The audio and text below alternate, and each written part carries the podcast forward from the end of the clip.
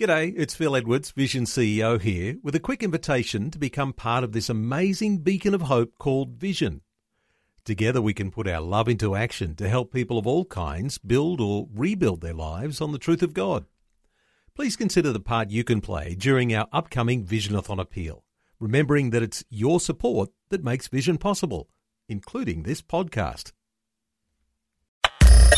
Audio on demand from Vision Christian Media. On that starry, starry night 2,000 years ago, out in the back shed amongst those smelly, grotty cows and sheep, a Saviour was born. Have you ever wondered what was going on in God's heart as He watched on? Hi, I'm Berni Dymet, and it's great to be back with you again. Today we're going to be taking another look at Christmas from a whole different perspective.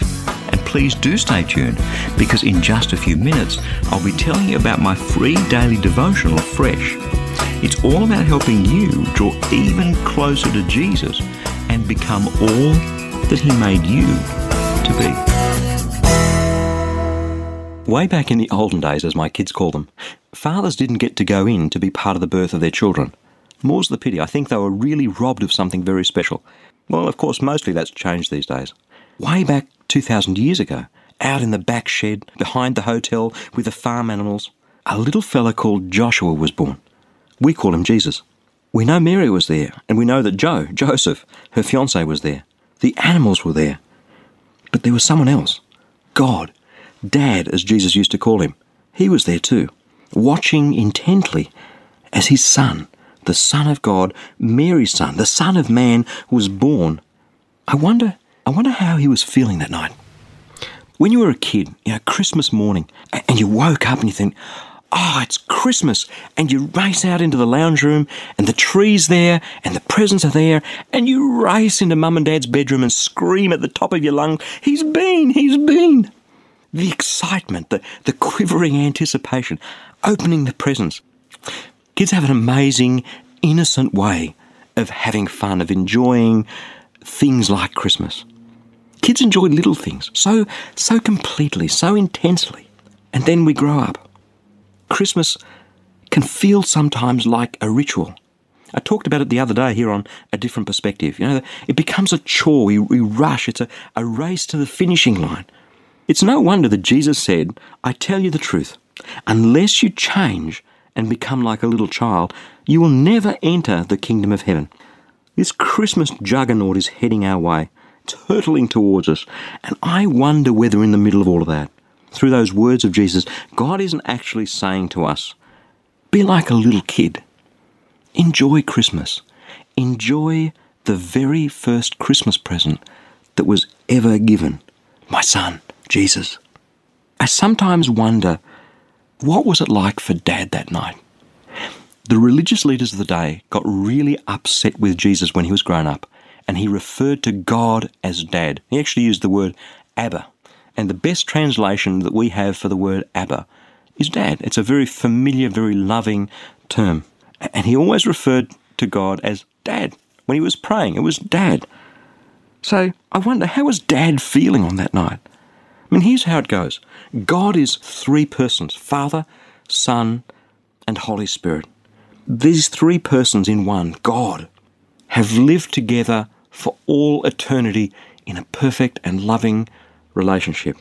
But all along, God knew that this act of love, of creating the world, of the universe, you and me, giving us free choice, all along, God knew that our free choice would result in us rejecting Him. Was God surprised when we rejected Him? Not at all. He knew it's the price of giving us a free will. Was Jesus dying on the cross some hastily put together plan B? I think not. This act of love, of creating us in God's image and giving us a free choice, the moment God did that, God knew that He would have to deal with our failure, with our rejection of Him, with what He calls sin. He always knew that He would need to send His Son Jesus into this world. That was always plan A. And it's a supreme act of love. So here we are on that starry, starry night. Mary Mum, God the Father, Dad, and little Joshua. Jesus deciding to step out of heaven, to lay all his glory and his power aside, and to be poured into this, this little body that began like yours and mine, this little body that grew up into a man. And there are basically three things.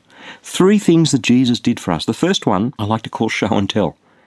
One of the most important things that Jesus does as a man is he shows us through his human face what God is like. He said, If you want to know what God's like, look at me, because I am the exact image. The way that I react and respond to things is exactly the way that God the Father reacts and responds to things. That's really important. If we ever wonder what does God look like, all we have to do is go and look at Jesus, and we see what God looks like. The second thing was he paid the price. We want justice in this world. We all want justice. You and I know that we've made mistakes. You and I know that we've failed. And so Jesus came to pay the price so that you and I, when we believe in Him, can have this free gift of a relationship with God, eternal life. Jesus paid the price. But He also rose again. He gave us a hope for a future, an eternal future.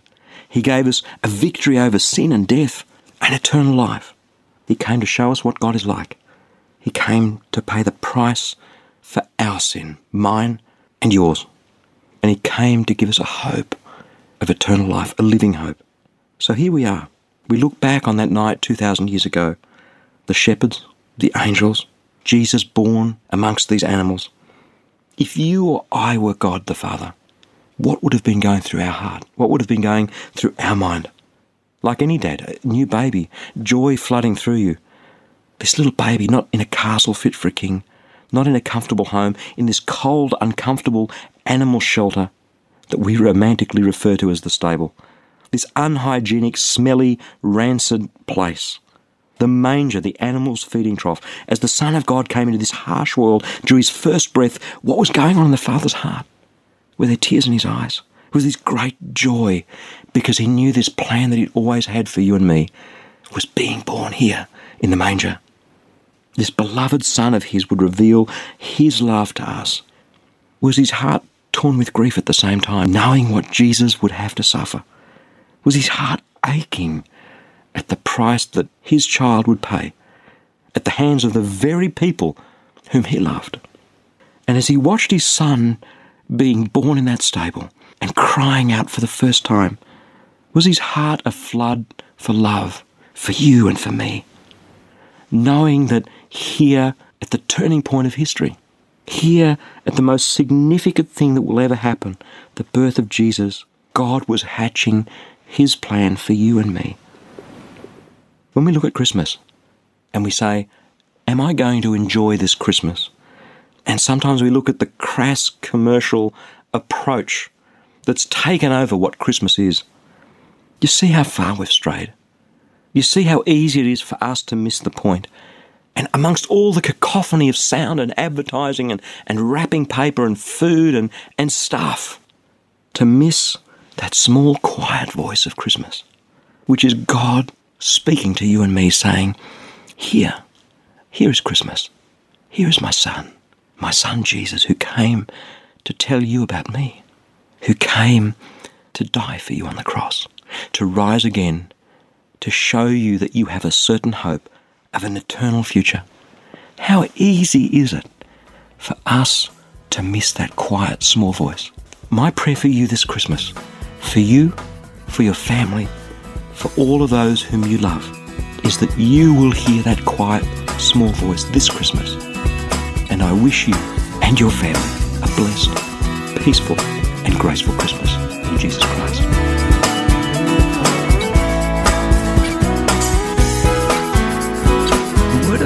Is alive and active, amen, with the power to transform your life, to help you be all that God made you to be.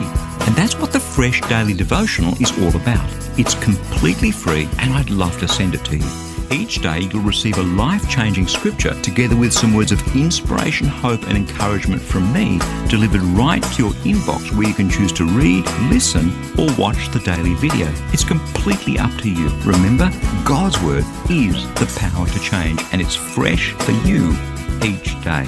You can subscribe to receive your free daily devotional at freshdevotional.org or give us a call toll free on 1300 722 415 to request the printed devotional if that works better for you. Again, that's freshdevotional.org or 1300 722 415. My prayer is that your heart will be touched and transformed as you draw ever closer to Jesus through the power of His Word. I'm Berni Dymet. Catch you again, same time tomorrow, with a different perspective. For taking time to listen to this audio on demand from Vision Christian Media. To find out more about us, go to vision.org.au.